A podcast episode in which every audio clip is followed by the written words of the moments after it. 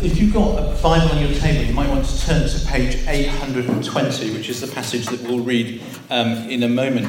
The more discerning of you who follow things like the G2 Sunday Rota will have been expecting today a sermon on hell. Uh, unfortunately, hell was not ready for today, um, and we only wanted to give our very best for hell, um, so we've postponed hell until um, the autumn. Uh, I'm very fond of the Puritans, and the Puritans would say that when God gives you time before hell, it's for you to repent. So take it as God's grace. It's, it's, it's the mercy of God. It's extra time for you to get yourself right with God. Hell is coming in the autumn to G2. Uh, well, I want to talk today about the power of contentment, and it is, a, it is a bit of a random one. And let me give you an introduction to what set me thinking about the passage that we're going to read and the subject.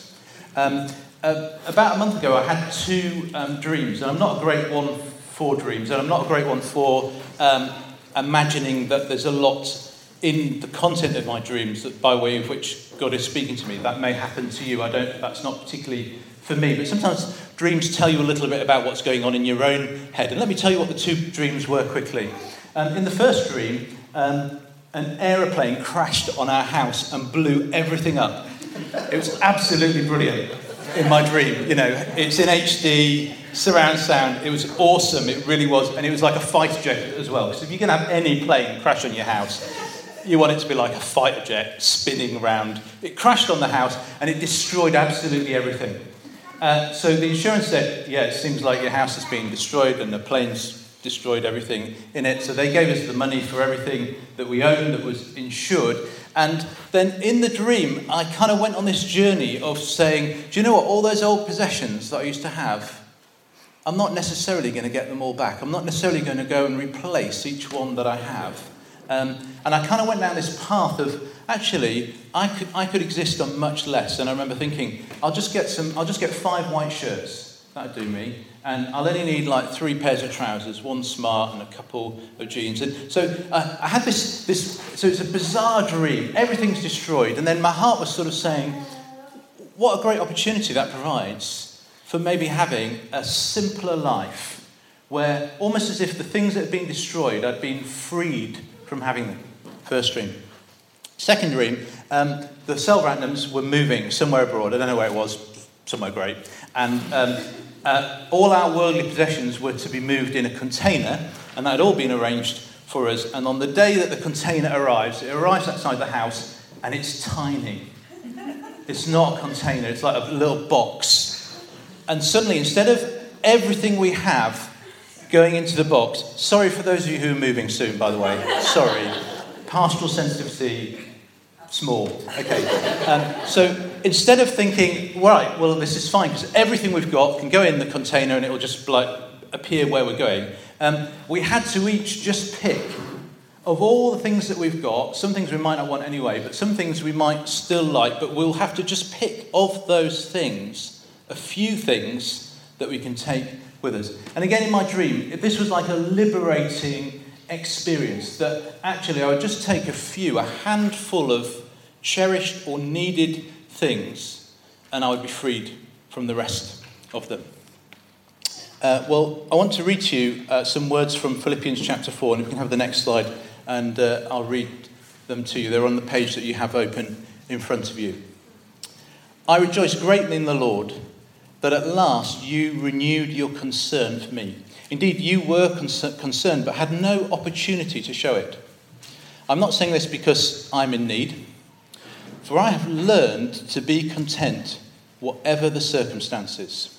I know what it is to be in need, and I know what it is to have plenty. I have learned the secret of being content in any and every situation, whether well fed or hungry, whether living in plenty or in want. I can do all this through him who gives me strength. Just click on to the next slide, Dave. Thanks. We're a generation that, to be honest, is unhappy with life. Work, money, your boss, your friends, what's on television, your parents, God bless great parents, the person you're married to, the body that you're stuck with. We are a generation that carries a massive amount and a lot of expression that is focused around being discontent and unhappy with what we've got. Adverts are there to tell us that a better life is available for us just around the, the corner. All you need is an upgrade for your mobile phone uh, or to switch brands to a new and better type of yogurt that will make you feel less bloated. I have no idea what that means. Uh, or, or a better shampoo that will make your hair glisten because, let's face it, you're worth it. Adverts are telling us do you know what? That feeling of life's not as good as it could be is available quickly through some things that you could just go out and get.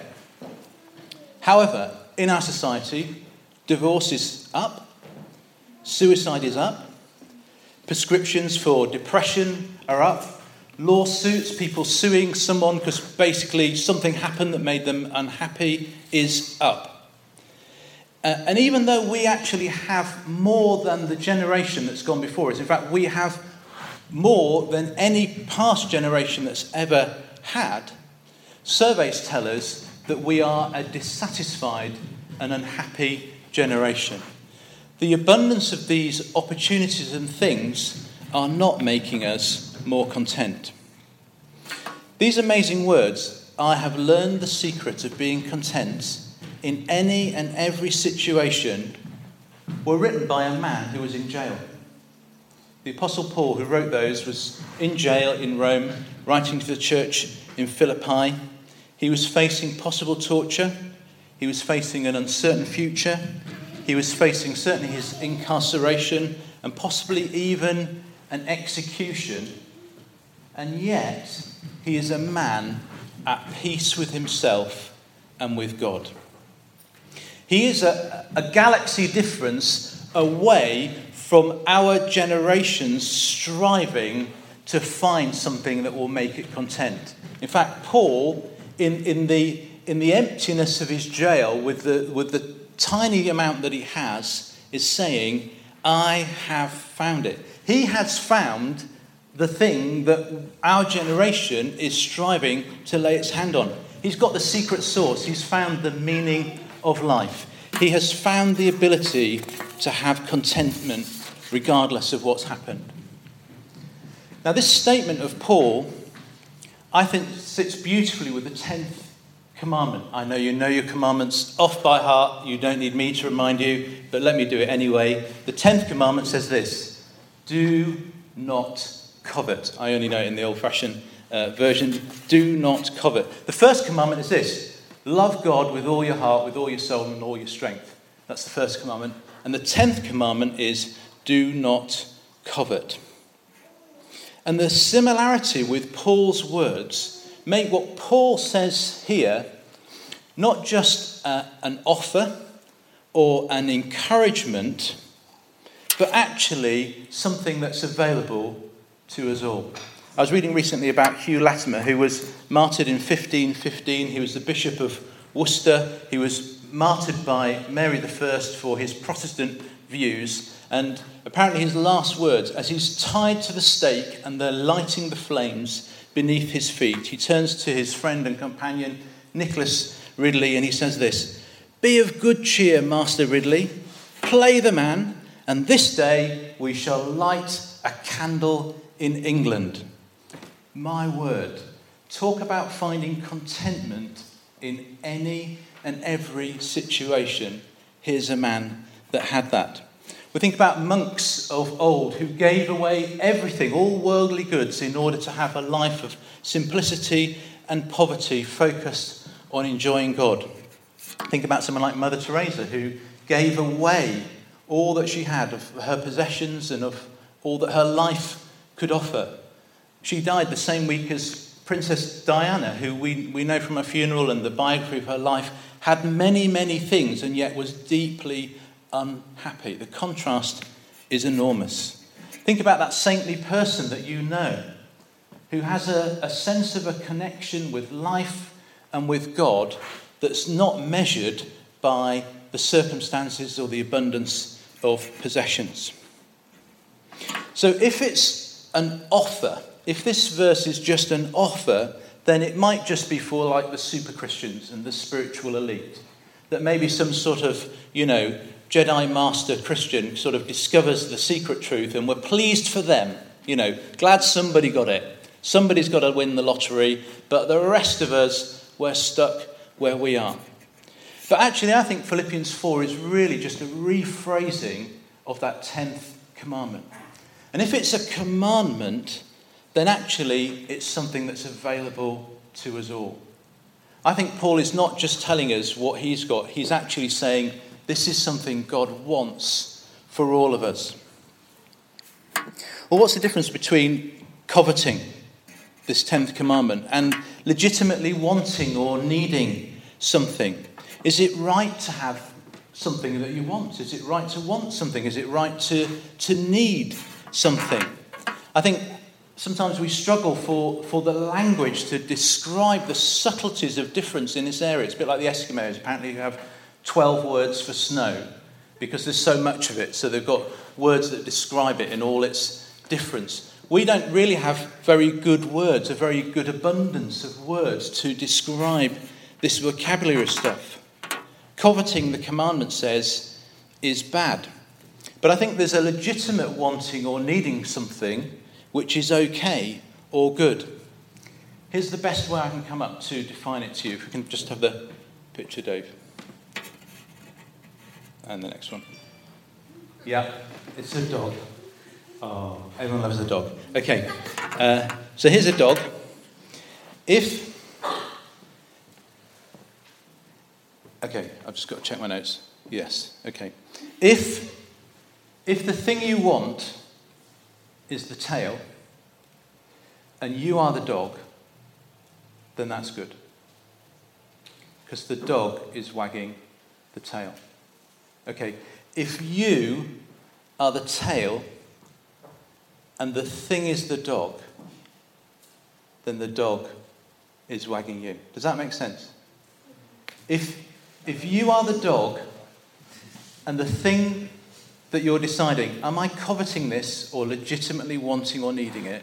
If that thing is the tail, then the dog is wagging the tail, and that's good. If you are the tail, and the, the thing that you are trying to decide, am I coveting or legitimately needing or wanting this, is the dog, then the tail is wagging the dog, and that's bad. In my head, that worked out better than. Come and see me afterwards, I'll explain it to you again. Um, it, and there are some dogs in the congregation, so maybe we'll bring in a dog next week and we'll, we'll, we'll do a little role play. It'll be a lot clearer. Okay, think about it. You'll go, at 10 o'clock tonight, you'll go, ah, I get it. Ah, yeah, okay. Right.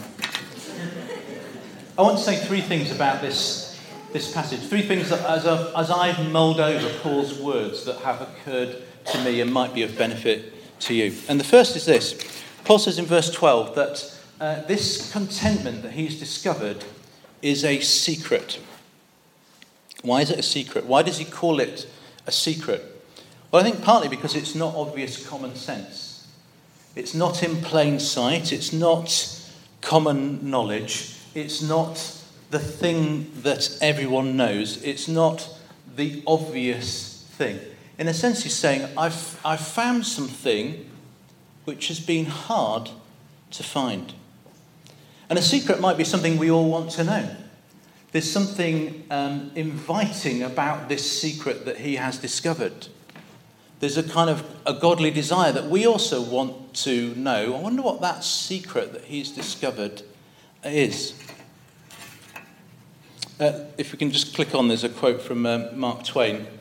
Mark Twain, in his book, uh, The Adventures of Tom Sawyer, he's, he's trying to describe from one character to another the idea of desiring something. And he's saying, Do you know what that is?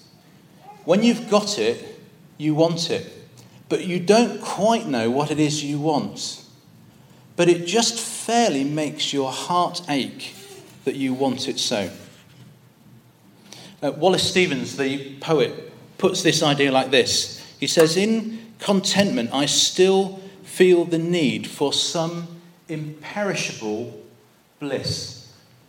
he's, he's trying to, to describe the difference between the disappointment that the earthly life often gives us and how it shows us about something that only God can bring.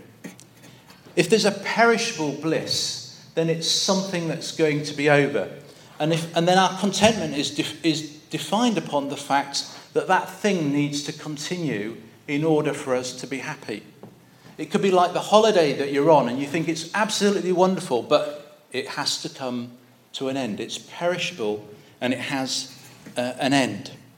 And it's almost as if these fleeting joys or fleeting pleasures um, illuminate deep within us uh, a sense that we are made for more, things which only God can fulfill or, or meet uh, Wallace Stephen also said this. He said, The reason I get joy is that they, he's talking about these, these things that he might need or want, remind me of it, but they are not it.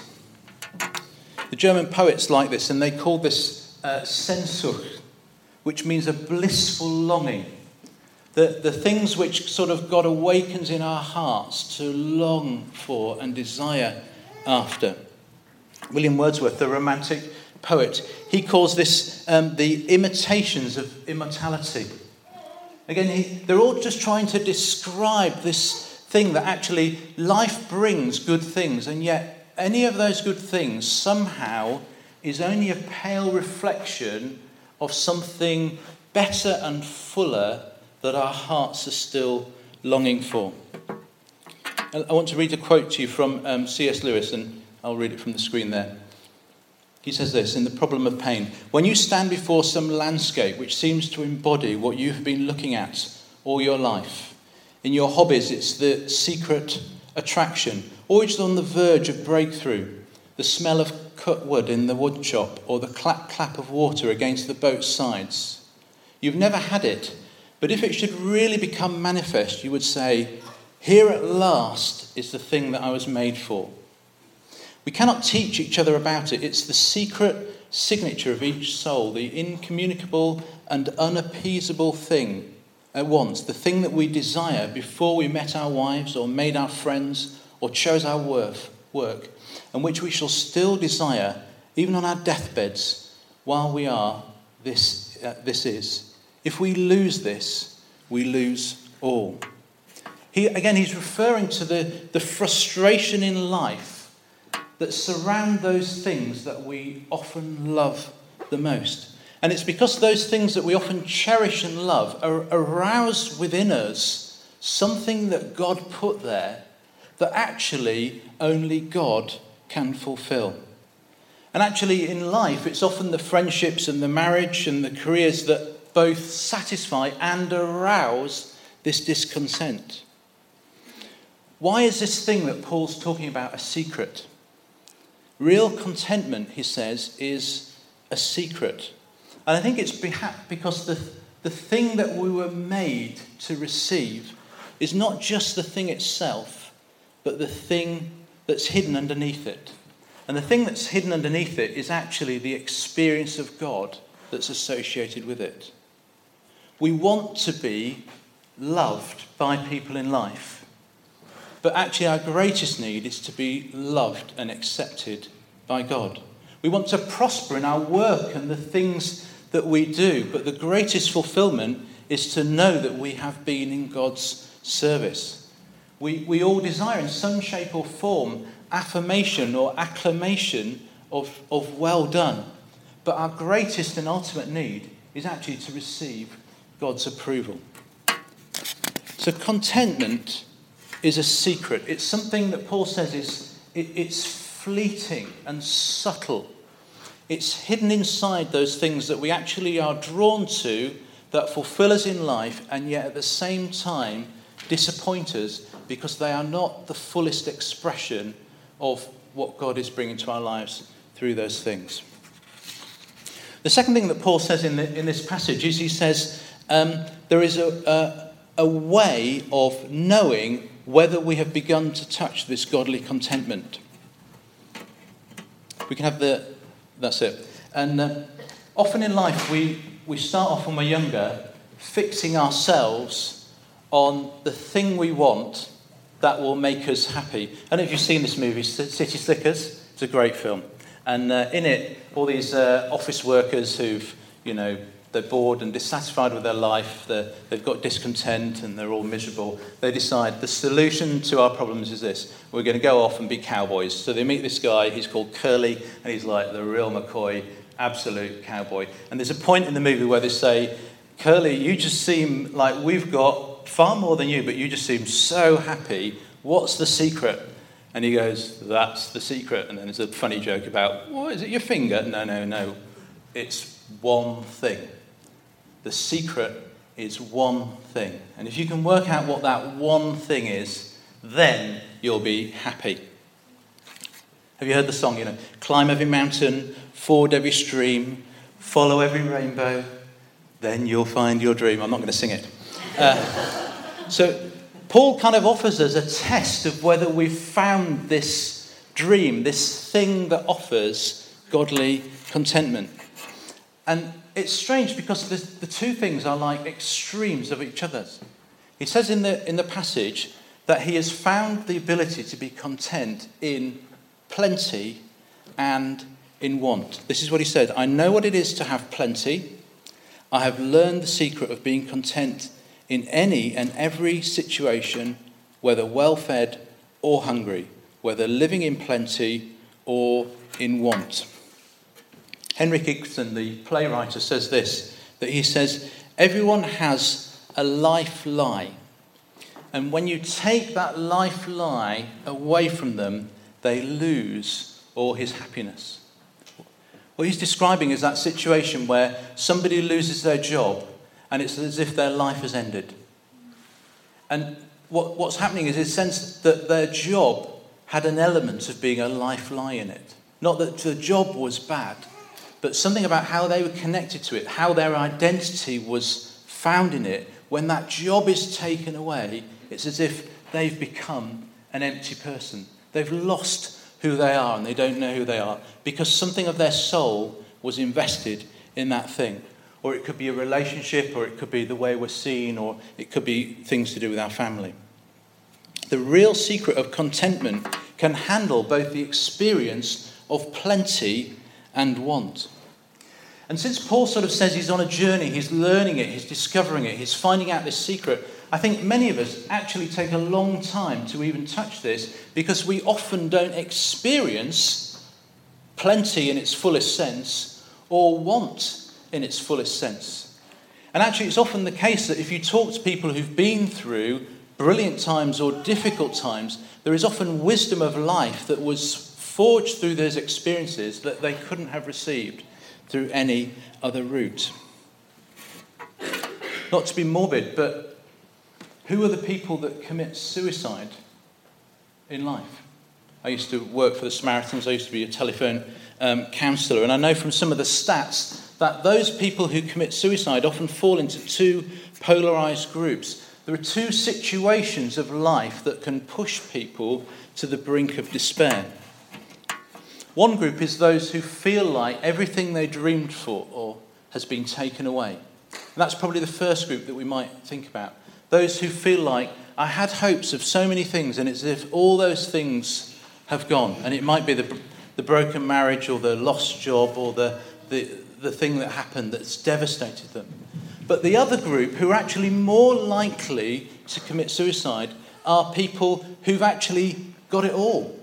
And you hear this every time you hear of that celebrity, you think, they're amazing. They, they did those movies, they did those incredible songs, they had lots of money, they might have even had a great family. And it's as if they had all those things, and it's as if they reached the dream and they took a sober look at the dream and thought, is this all it is? I've actually got to the dream. Is that it? It's empty. And they hadn't found the fulfillment of contentment. And actually, I found in, in mission, one of the things that often drives people in despair to come and discover God uh, are those who've had their dreams either dashed or fulfilled. It's often people at the top of their game or their bottom of the game who are driven to find God because both equally can bring a type of despair and discontentment with life. The King James puts the verse we've been reading like this He says, I have learned in whatsoever state I am in, therewith to be content. I know how to be abased, and I know how to abound. He's discovered the secret.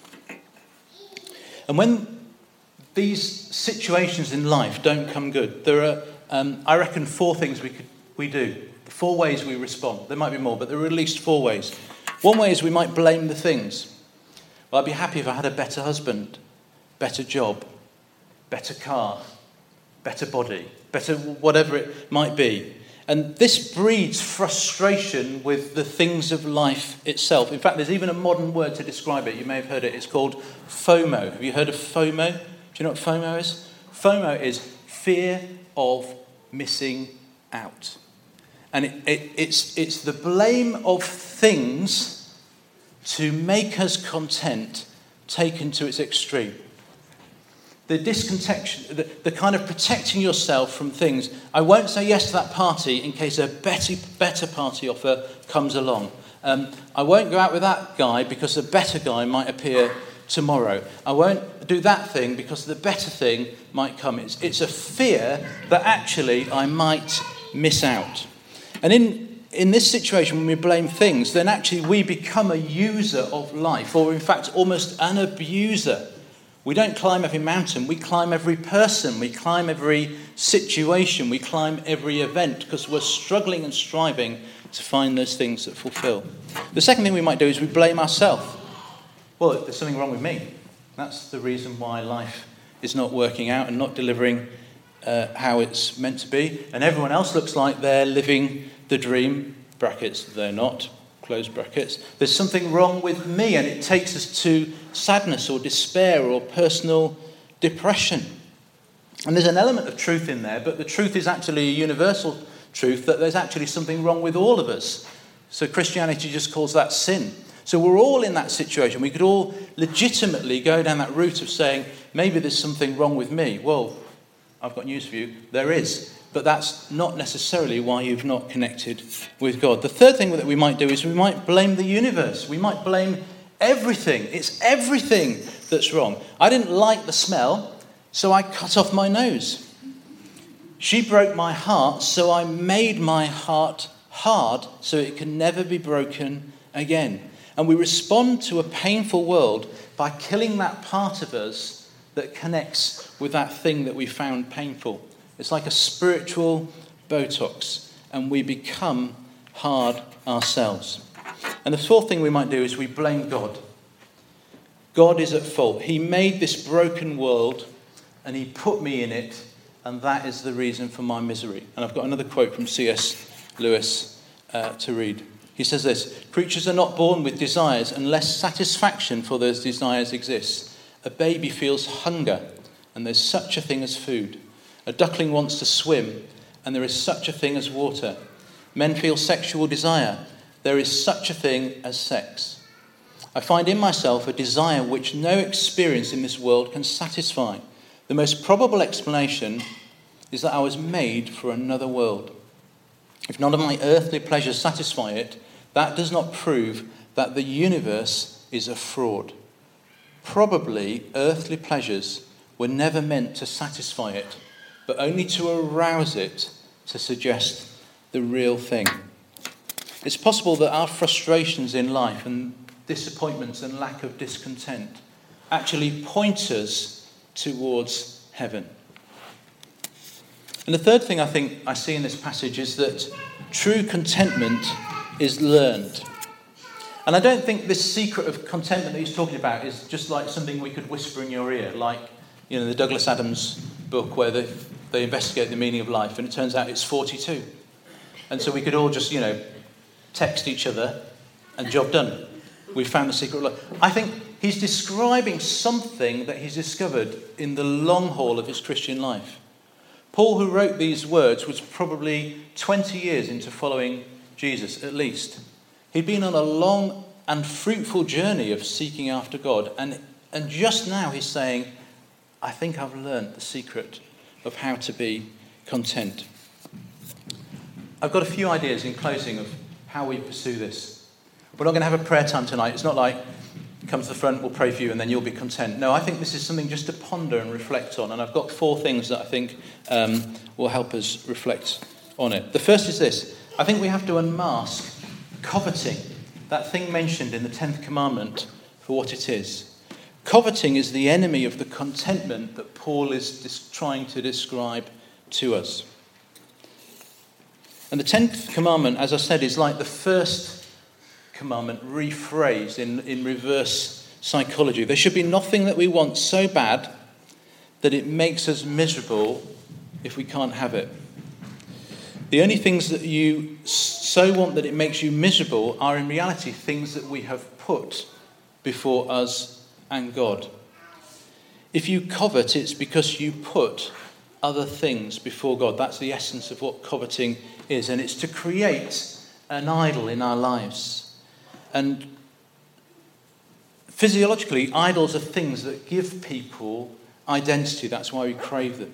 Sociologically, they're things that um, give us status or um, credibility with other people. Theologically, they're things that we feel might give us acceptability to God. If we're sad or miserable or discouraged or depressed, we maybe need to ask ourselves what thing have I allowed into my life that's taken that title place that belongs to God so that I love Him with all my heart, with all my soul, and with all my strength? What thing has stolen that, thereby becoming something I covet, not something I need or want, but something I covet? Because the things that sometimes we're after, if they're things we're coveting, are in reality after us to spoil our relationship with God. The second thing is, I think we need to preach the gospel to ourselves. That is, we need to remind ourselves of the truths that reflects and describe our relationship with God.